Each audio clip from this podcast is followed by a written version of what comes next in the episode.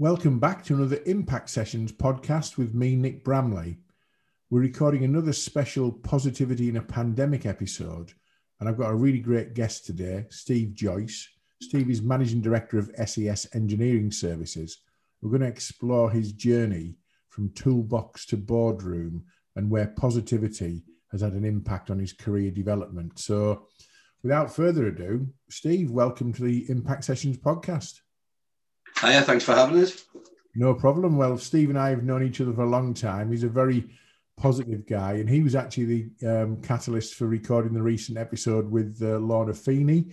Um, but I thought, well, it's a bit rude to take some of Steve's ideas without giving him the chance to come on the podcast. So we're going to explore a bit about uh, about Steve and his career and some highlights and some things that are really quite interesting in terms of light bulb moments and that kind of stuff. So um, welcome, as I say. Um, we've known each other for a while. We've worked together for a long time on and off. Um, and you've got a genuinely creative and positive approach to how you develop your team, yourself, and business. And let's just say I always look forward to a text saying, Nick, I've got a project for you because they're always really interesting. So um, let's start with a, um, a bit of potted history, really. Let's start with a, the uh, early career uh, highlights. You know, when, where, and how did you first get involved in M&E and SES and that kind of thing? Give us, give it, give us the brief. Yeah, Nick. Well, well, I came home one day when I was 15. Uh, left last day at school. Came home thinking, right, that's me. I've got a great summer off, um, and I'm gonna I'm gonna kick back and have the have the uh, the full summer off. And as I walked in the door, my mother said, "I've arranged for you to have an interview with someone I know as an apprentice electrician, and you're going on Monday. so went to the interview on the Monday, um, and then I kind of uh, I got the job. When did you start? Um, so I started the following Monday.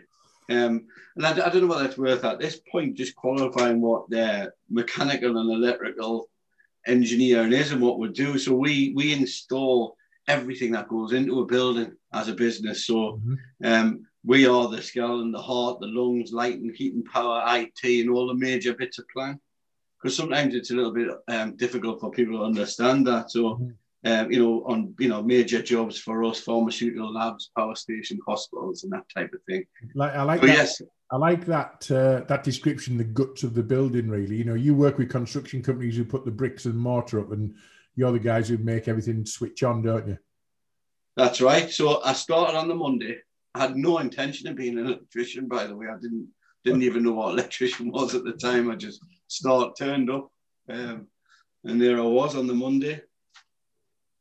And what what was the sort of reaction then when you were thrust away from your summer of kicking back for six, eight, ten weeks to you had a week off and you've suddenly got an apprenticeship? You know, who was that with, by the way?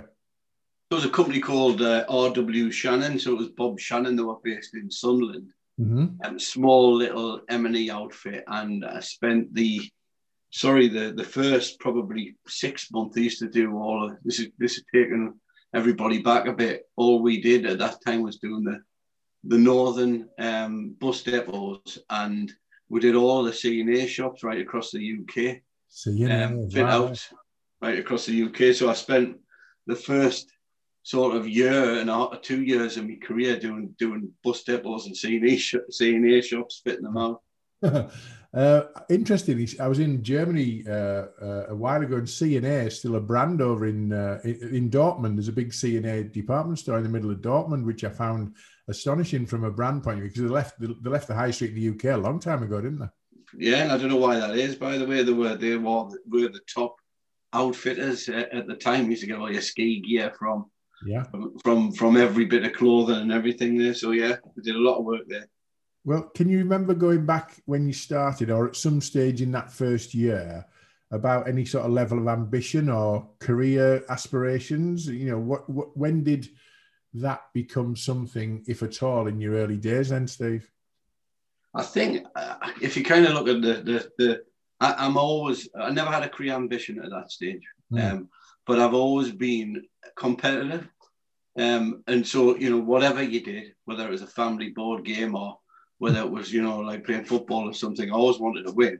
Mm. I think that maybe the, the little spark of it was then where whatever you're doing, you want to be the best at it. Um, and so, so no ambition, but certainly wanted to be the best at what I, what I did at that stage. Okay, I mean, family Christmases must be great with the board game competitiveness and stuff. Have you have you been guilty of throwing them up in the air when you're losing then at Monopoly? Uh, I always find a way to win. That's interesting. Uh, you wouldn't want to play Monopoly in our house at Christmas. It's very tense. I'm, I'm, I've got, I think I've got the same yeah. gene as you, Steve. So, in terms of positivity, I've known you for about 11, 12 years, and, and, and you are without doubt one of the most positive people I know. Um, and it's always a pleasure to work with you on that basis. But where does that come from? Where is that? Because you, you sound like even an apprentice, you're positive about trying to be the best. You know, what what's what's the gene pool for that then, Steve? Where's that come from? Um, I think um, it comes from my parents, and, and me, my parents were real positive people, and my whole my whole upbringing you know, even to the extended family, it was a hugely positive family and still is. Mm. Um, and we lost, uh, we lost uh, my dad when when I was thirty, um, and overnight I became the the person to take that role in the family really, and mm. we just kept on the on the positivity on the positivity route. And you can only go one way when something like that happens to you. And You either you either crawl into your bed and feel sorry for yourself, or you jump up and think, right, I've got to really grab the ball by the horns and, mm. and crack on. And that's what I did. And and you know, I've got I've got three sons, two sisters. Um, we've still got my mother. Uh, I've got a niece and a nephew. This year we had two grandchildren. Wow. We had Max and Savannah. Um, and we're really, we are a really close family and we're a really positive family. So I think the answer to the second part of the questions is you have your ups and downs in jobs all of the time. Um, and some things go really well, some things don't. And you, you've got to be positive to move on from that because it's really difficult. If every time you have a bit of a setback, you kind of put yourself into a into a negative mode. So I don't really do negative, and I, and I kind of instill that across some of the people I work with. Well, we'll explore a little bit about in a second in terms of the career path and getting towards sort of the MD status, etc. Um, and I think there's a northeast trait about positivity. There's a you know, people call people from the northeast you were stoic and you know we're, we're, we're straightforward and straight to the point. Positivity is in in the gene pool, so that's good to see. But um, that positivity must have been tested to the limit last year without going into the COVID side of things. Outside of COVID, which in itself was a big enough challenge for your industry and your sector and your role do you want to explain what kind of year you had last year and some of the things that hit you like a blooming train and, and you still kept going through that, Steve? It's difficult to know where to start with that one because it's, it's, it, it was a big year last year. And on, on uh, it started in March. Um, three big things happened in our business to start with. Um, the then MD decided he wanted to move out the M&E industry and move into a different into a different role in a different business. The pandemic hit, the world went into lockdown, and some of the major projects that we expected as a business to start were like mothballed overnight. So we were, as a business, were without a leader, going into the worst scenario you can imagine. Um, and then also in the middle of all that, I lost one of my right hand um, directors, Michael Dickinson. Um, he had a heart attack and passed away just out of the blue. Um, and he'd been with her for 15 years. And he was part of, he ran the Northeast of Scotland. He was part of the whole business and how the whole business works. And guess what? I'm thinking, you know, like if I'm going to even consider whether I'm going to step up into that MD role, I needed people like Michael and a few of the other senior management people in our business. Um, and the, the team that he was that he was managing at the time were absolutely distraught. It happened really all of a sudden and I was trying to manage his team, manage um, the external part of business and the internal people in the business. Um, and I, and I'd, I had already decided before Michael passed away that I was going to put my hat in the ring for the MD role. Um, and I needed sen- the senior team to step up. And all of a sudden, he was gone out the senior senior team, so it made it pretty difficult. I mean, it was a shock. I, I, I know, uh, you know, I knew Michael really well, and, and I got a phone call, and it is always a shock, isn't it? And but he had been your right hand for, for like say, for you know 12, 15 years or so, and uh, and he was going to be part of the journey going forward. So you had the, the, the perfect storm work wise in terms of pandemic, no leadership, um, loss of jobs. Then you've obviously had that you know, on a personal level and a business level, professional level hitting you. But then you had something else that happened to you as well, didn't you? Last year, it was it, you. I think you were happy that 2021 ticked over, weren't you? What what else happened to you?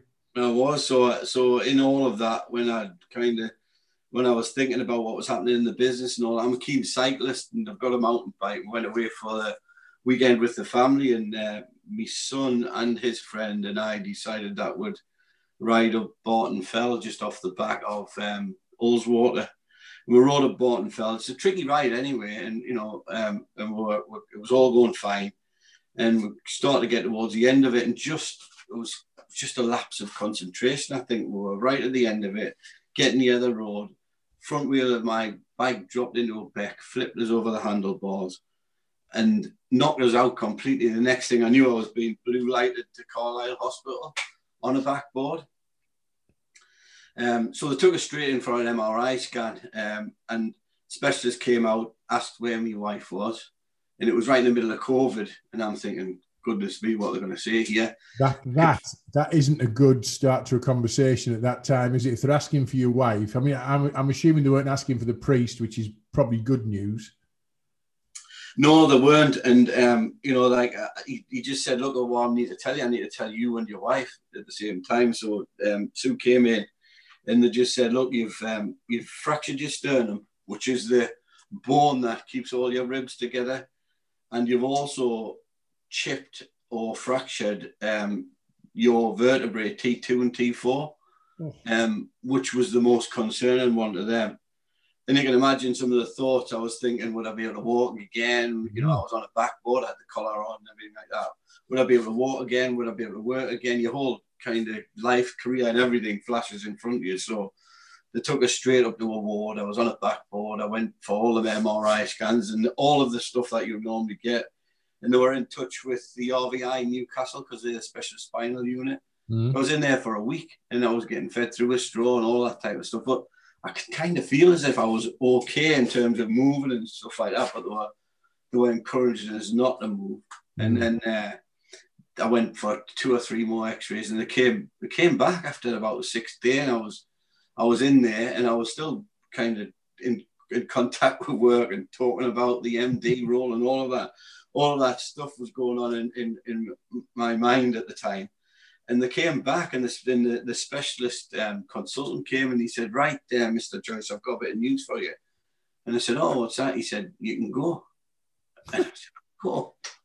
And, uh, and, and you know, I, had been on a backboard for nearly six days. Mm. I'd never, I'd never moved. I had a neck brace on. Everything they said, yeah, we've, we've, we've looked at it. Your sternum's definitely broken, so it'll take you 12 weeks to get over that. Mm. But the bones that you, the vertebrae bones that you've chipped are soft tissue bones and they will repair. Mm. But every single specialist in the RVI look at it. It's going to be painful for a period of time, but you you know you will recover. Mm. Um, so I kind of came out, uh, wandered out with a plastic bag, luckiest man in the world, I think, at the time. so how's your health now, Steve? So I'm absolutely 100% recovered now. Um, and, and you know, I, I feel fit as a fiddle. I'm back on my bike. I'm back doing all the general physical, physical activities. I was back to work on week two anyway, um, mm. because Sue was driving us around a little bit from from you know job to job, and I was kind of wandering into the into the into the offices and things like that. So I, I was back and doing stuff, but yeah. probably came back a little bit too early. I would think. That's okay. So that I mean that's that's a hell of a year, isn't it? To to be fair, but uh, I want to I want to go back a little bit because there was something happened in 2015 that I want to explore. But let's take you from apprentice through to 2015 because when I first started working with you, you were in charge of the northeast region for SES, and over those years, you've obviously developed and grown and I think people just bolted geography onto you, haven't they? And, and, you know, you've you've then become sort of Yorkshire and Manchester and whatever, and then become MD. So what was the what was the career path from apprentice to you know um, senior uh, manager and senior director in the business then? Yeah, again, a good question. There's 13 roles between when I started to where I am now. Um, 13.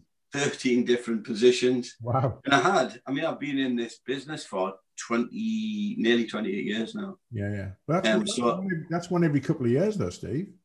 It is, it is, and sometimes you think there've been quick moves, but there's always been a reason for the move. It's either somebody's uh, left, retired, or the opportunity arose. Um, it sounds like I'm a bit of a chaser of title, really, but I've never been that. Never been a chaser of title. I've more been um, the person who's going to step up because I don't want somebody new coming in, stepping up and, chase, and, and getting involved in something that I've created over the time. And I feel, I do feel as if it's it's my business. Mm. And what I've learned in in all of these roles, and that in every single role, from the person who actually greets you on reception to the person who who cleans the, the, the offices on a night time to everybody in every role, they're all vitally important to your business. Mm. And I've made a point of making sure that all of those people are are engaged and uh, with me as well, and I, and I, I, I treat everybody the same. Um, and another, probably a big thing I've learned is that not everyone's motivated in the same way when you're going through them roles. Um, they don't have the same goals, they don't have the same sets of values and ambitions that you have, but you do need all of those people in your business at every level with mm. different ways of working and learning to live and work with those people and get the best out of them has been a massive thing um, in all of the roles. Without sort of picking on individuals or teams or groups, or you know, have there been one particular challenge that you thought, "Wow, what have I bitten off here?" And you know, it's going to take a long time to get this sorted. Has there been any elements of that where you've you've probably because you've jumped quickly in a good way because you put your hand up and volunteered and you've been very successful and very good at what you do, but ultimately you are you know you're sort of learning and then developing and learning and developing on in the role aren't you as well? So what what's been your biggest challenge in those 13 moves then uh, steve? Um, lots of challenges and lots of things and theories that you can you can you can put into that. Um, but the biggest challenge is people um, and people are different mm. from region to region strangely enough. I, when i when i used to run the northeast part of the business then got involved in the Yorkshire bit and then got involved in the Northwest bit and then got involved in Scotland, you just automatically assume that because it's the same business that you've got the same type of people with the same ethos and the same the same kind of values, but people are different. Mm. Um, and you can use all sorts of theory, theories about this, by the way. You can use Maslow's, you can use Her, Herzberg's. Um, but one theory that I think um, that that serves me well is that if I, if you treat people like you expect to be treated yourself, mm. you generally get the most you get the most out of them. Um, and if you can work alongside people and just make sure that you um, that you that you're kind of giving them the, the support that they need and giving them respect that they need. Um, and sometimes people talk about the apathy of people in businesses. I don't think apathy is inbred. I think it's it's created. Mm. Um, and it's created by um, sometimes I found in some of the other regions, some of the leadership in the other regions was negative, and it gives that negative connotation right back down the line. I was just about to pick up on that because actually, culturally, it comes from the leaders, doesn't it? In terms of what standards are there, what expectations are there, uh, apathy, or you know, um, I wouldn't go so far as things like bullying or communication it all stems from that, I guess, doesn't it? So even though when you were moving from the northeast to Yorkshire to the northwest to Scotland, you were following for three other people who'd set a tone or a culture. So it was probably never going to be that consistent. What I like about what you do now is you are putting that consistency of leadership into the business because you're the MD of the business and you can set that pulse, tone, and culture with the right people around you. And uh, that can only be good for the business, really. And, and that consistency is important because it is one business, isn't it? It is, and maybe I was a bit a bit naive thinking that the businesses would be exactly the same. Um, and you know, and obviously you learn that, don't you? You learn stuff every day. Yeah. And I think, I think on, on that, um, the ability to let people make some of their decisions and give them that entrepreneurialism makes people feel part of the business. And I mm. do that quite a lot within the business, and people do people do react to that. Well, some of the stuff I've done with you in terms of leadership development or skills development has been really creative. Um, I'll just give one example. We were talking about you know, a fairly dry but very important subject, health and safety, at one point, and you know, making sure that site safety is the paramount sort of consideration, and to get the message across. You know, you you asked me and, and worked together on creating a mock, you know, trial, didn't you? We we got sort of young um, trainee barristers involved. We used the courtrooms at Northumbria and York universities, and you know, we ran it like a proper trial. And, and, and the reality was creating this this situation that you created with all the right sort of uh, um, kind of level of detail. You know, four of your guys could have ended up in jail if it had been right, and it was it was fun to do, but it was it really hammered home the message. So that creativity is really really important in terms of developing people's skills and confidence, isn't it? Yeah, and it changes people's thinking when they get in a in an almost virtual real life situation, uh, because everyone was taking it a little bit. Um, when we decided to do it, everyone was playing a bit lip service to it. But when these barristers got hold of some of the um, information and started digging underneath all of the stuff that people should do to keep the site safe and working well, they were, they, were, they found little chinks in the armour I think it's worth saying we created false scenarios and you weren't breaching any rules on your sites because that's important to let them know. But uh, we did sort of create situations that, you know, what if and what if and what if. And and the reality was some of the guys buckled under the pressure of being interrogated, didn't they? And and that would be what would happen in real life, I guess. Yeah, and what, what I found with what I find with any kind of incident like that takes up so much of your time. Mm. And, and because we created it as a as a hypothetical incident, Mm. Um, people were trying to reverse out of it by saying, "Look, I'm really busy. I haven't got the time to do this." And the the whole point of it is, in the real world, you wouldn't have that choice. Yeah. So we didn't give them it, did we? No, we didn't. it's fair to say that the, the popularity wasn't great in terms of calling them into court, but it was it went really well. I want to visit 2015. I want to visit a little um, a moment in time, which is part of the thread of what this podcast is about in terms of positivity you did something really quite special. You agreed to ride from Bristol to Barcelona in 10 days for charity. Now, I don't know if somebody told you there's a, there's a lot of water between the two, but um, just share with us that experience. A, what, what got you involved in it? And, you know, what was the experience like?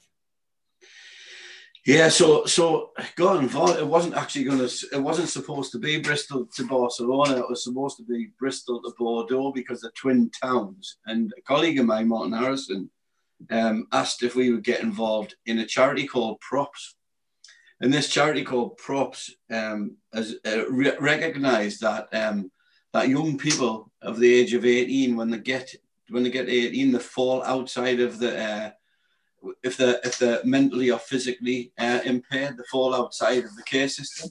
Mm. So we'll get 18 and they'll almost kind of walk them out the door, and there's nothing for them to do. There's no real funding or care anything. And this props charity provides opportunities for them uh, in the workplace opportunities runs a huge factory down down in Bristol, mm. and um, all of these these young young adults go in and work in the factory. They get paid, they get chaperoned to and fro, and asked if we do this for charity. So we got chatting about it. It was a cycle ride, um, and it was probably organised. And Martin Martin has a um, a, a, a, like a holiday home in Spain, mm. in Barcelona in Spain. He just got on the off sort of like on a like an off chance. He said, "Oh look, I'm just gonna when I finish in Bordeaux, I'm just gonna ride my bike down to Spain. Do you fancy riding?" And I've probably agreed to do it before I looked at the map for a start.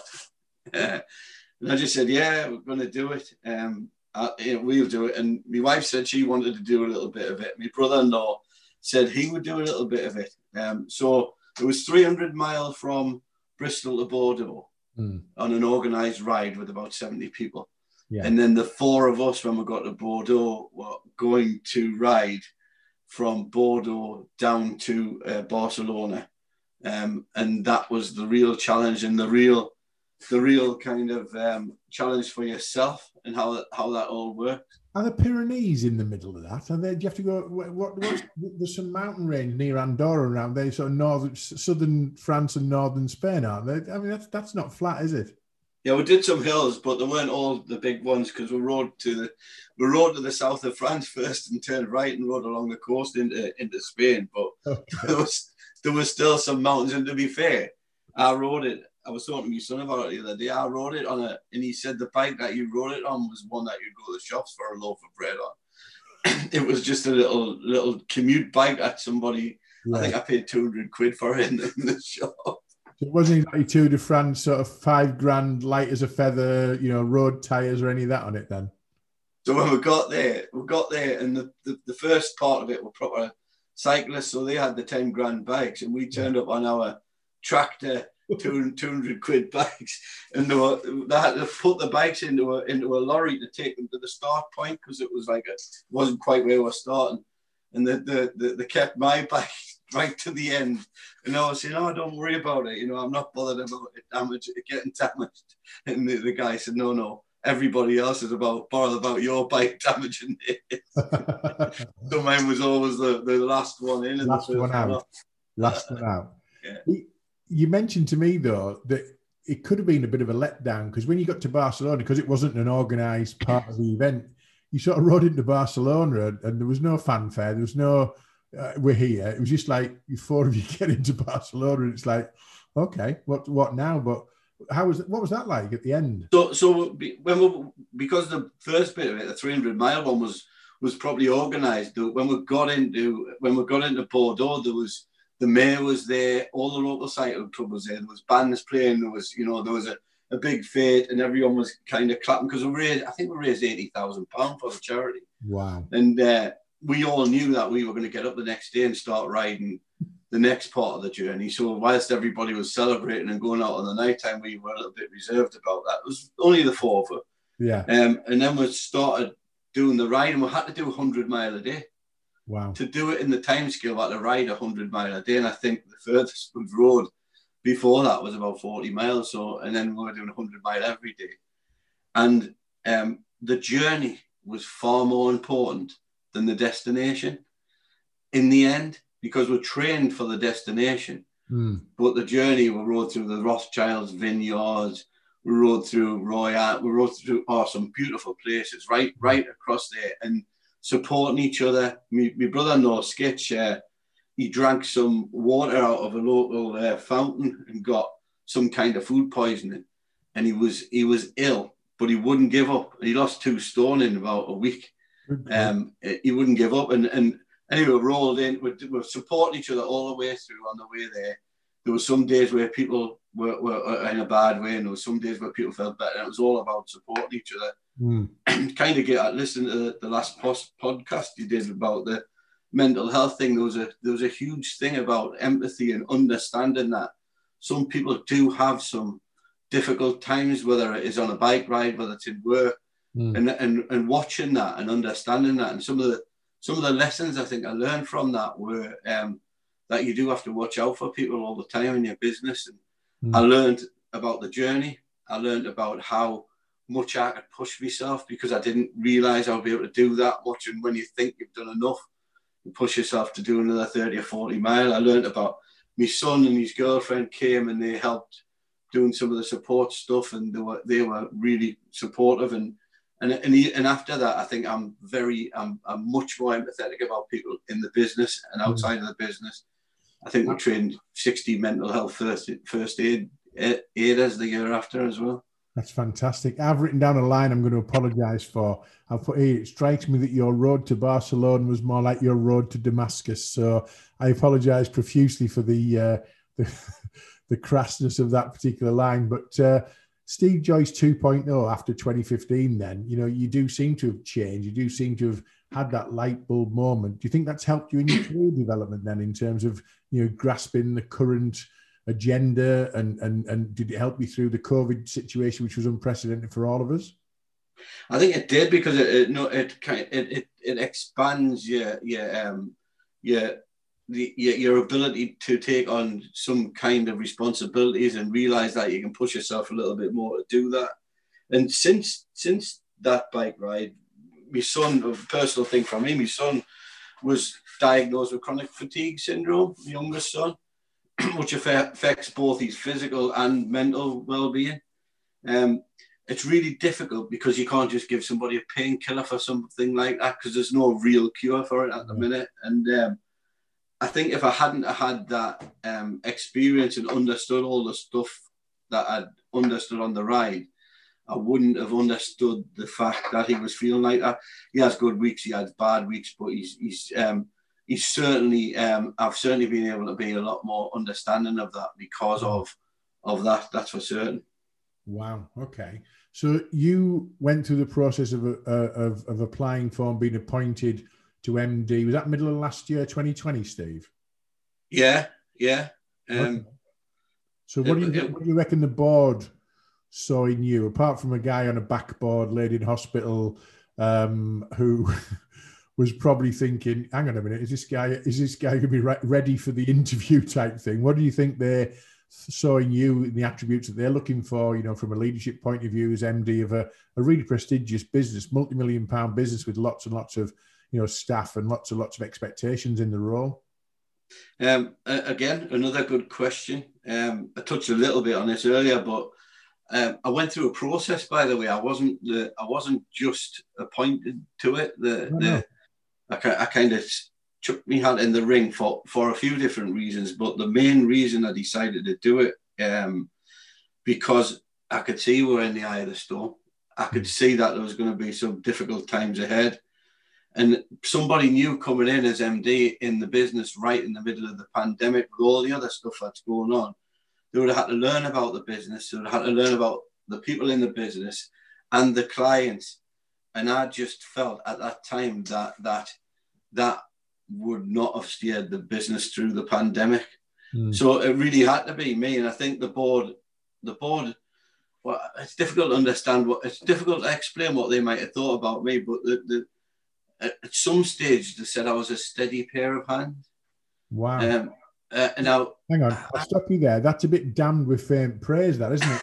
Fair, it's a, little, it's, a, it's a little bit like you know, well, there's no risk in Steve, he'll be okay type thing. I guarantee you're a lot better than a safe pair of hands, mate. Yeah, and I, I was a little bit disappointed at that at first because I because I kind of think myself a bit more dynamic than that. Yeah, steady pair of hands is probably a comfortable pair of slippers, isn't it? Or a or a, or a nice um, lounge suit on a on a Saturday afternoon watching Netflix. I don't know. It's just. But then then I then I, I took a bit of time to think about it, and I thought, if you know you're going into a storm, and you know the whole of the group business is going into the storm. Mm. Do you want the person who's dynamic, or do you want the person who's got the steady hands to steer them through the storm? Um, and, and so my view was I'll take the steady bearer hands low until we get out of the storm, and then I'm just going to be just as dynamic as I normally am get out the other end. Yeah, yeah. Your board, I'm assuming because you're part of the, Wates group, your board are heavily southern bias based out of Leatherhead and London. Uh, was there any, do you, do you reckon there's any challenge about you being sort of northeast based and, you know, taking on a, you know areas that, that perhaps you hadn't been involved in say london and and, and, and other areas you know culturally and, and just just geographically? Absolutely. Absolutely there was. And we had those conversations right at the beginning. But we are what 180 million pound business. We're firing on all cylinders mm. and probably 110 million pound of it always came out of the north. Right.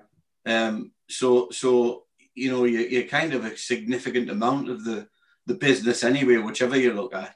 And that was my that was my patch. Mm. Um, there's some good people in the south, in the south of our region, and they've run ran the business well. Um, so uh, yeah, had that, and then I also the the the the MD at the time, um, the group MD at the time said it would be nice to have a little bit more balance with the north and the south on the uh, on the board. So you know, it gives it a little bit more balance because people tend to think in the regions, don't they? And I've been guilty of that as well. Mm, yeah, I think there's a lot of you know in, in big businesses that have got a, a southern base. There's there's, there's quite a, a London centric thought process, and it's not deliberate. It's just in, in most cases just historical or accidental, isn't it? So uh, it's great to see you know uh, trailblazing for the north, but I would imagine if we weren't in a pandemic, you'd be spending a lot of time on LNER East Coast, wouldn't you? But you've not been doing that much, haven't you? Been able to get down there very often.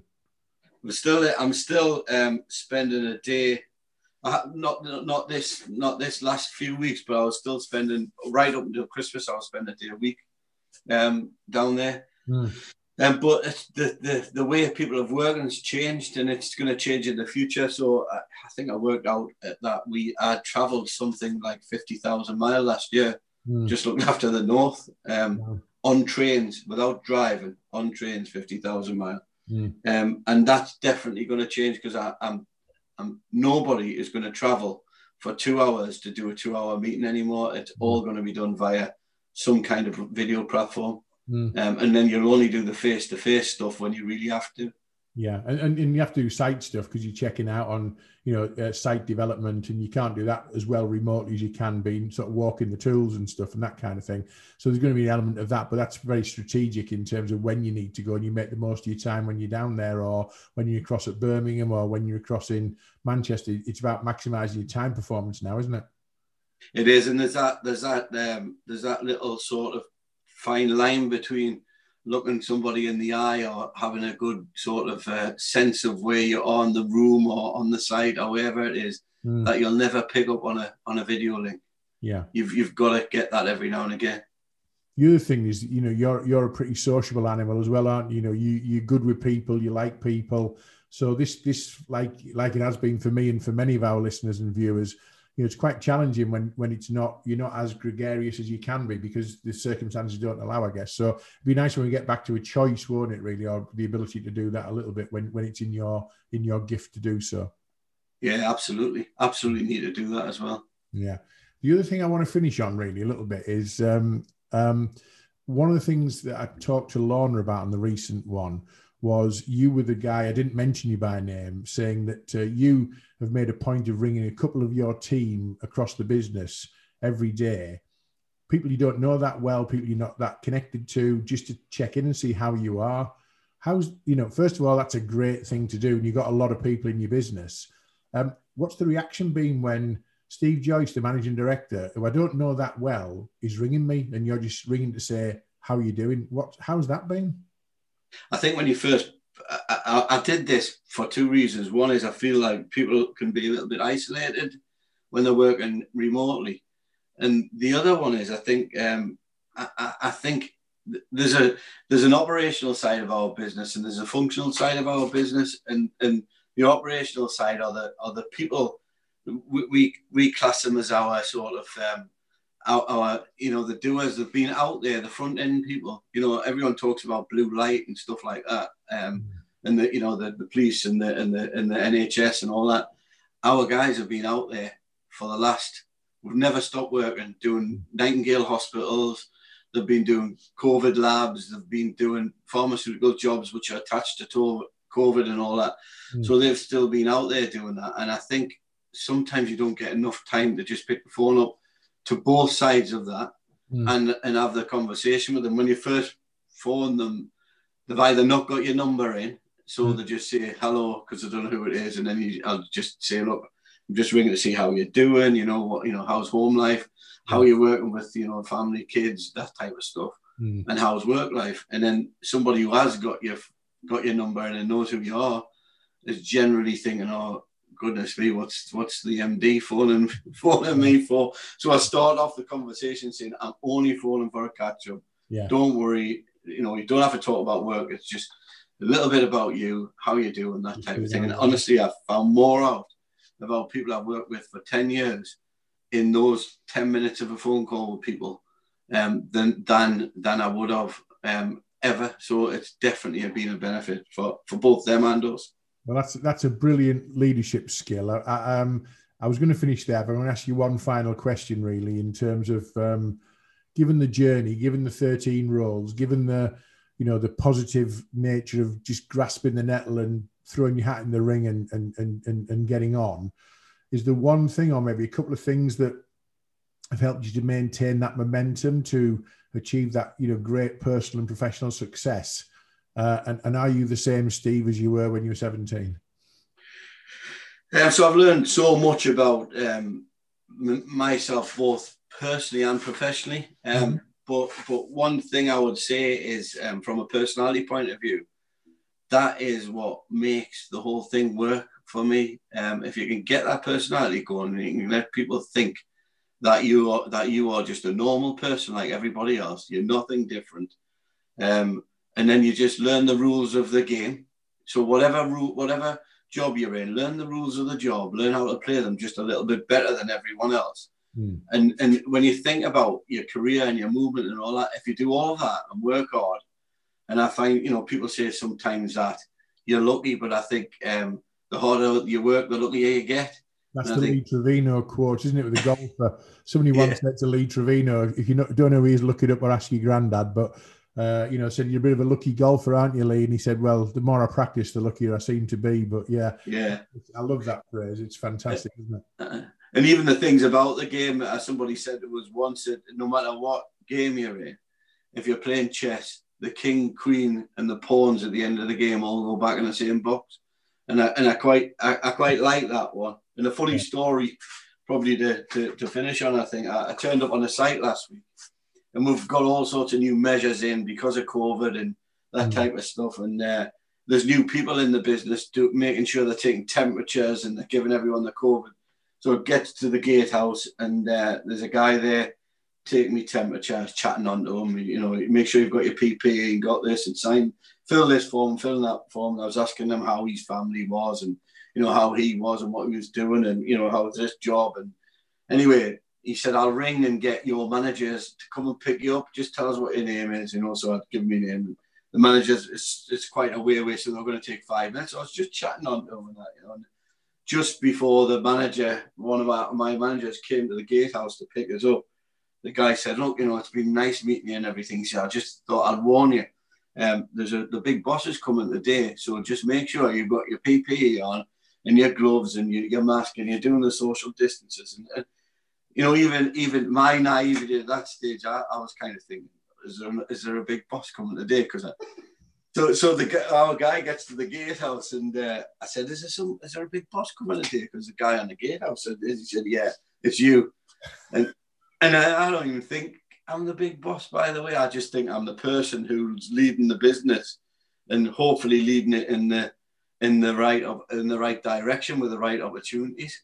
It's, um, it's amazing how other people view you compared to how you view yourself, I guess, isn't it, in that respect? So that's a great story to finish on with that, Steve. I just want to finish off with, as I always do, just share sharing the, the, the contact details of the screen. Those who uh, are regular podcast uh, listeners or viewers will know we're available on all the usual platforms iTunes, Spotify, Google Play, Podbean, Castbox, etc. It's also hosted on our YouTube channel for Impactus Group and also the Impactus Group website. I'll put Steve's contact details there. I'll put his PA's contact details because uh, Steve's inbox gets managed by Debbi. Uh, she's the most efficient woman in the world, so you should be okay if you need to get through to Steve and follow up with anything or you know ask him any questions. Deb's will uh, Debbi will sort that out for you. But just remains for me to say, Steve, what an absolute pleasure. I think you've been an inspiration, hopefully, to the audience. There's some stuff in there that's going to just you know resonate with people. The leadership techniques, the light bulb moments, the getting through 2020. You know, most people had a terrible 2020. Your 2020 was, you know, throw, throw times 10, some of it, wasn't it? So brilliant to see the resilience of that as well, Steve. So thanks for being a fantastic guest. I knew you would be.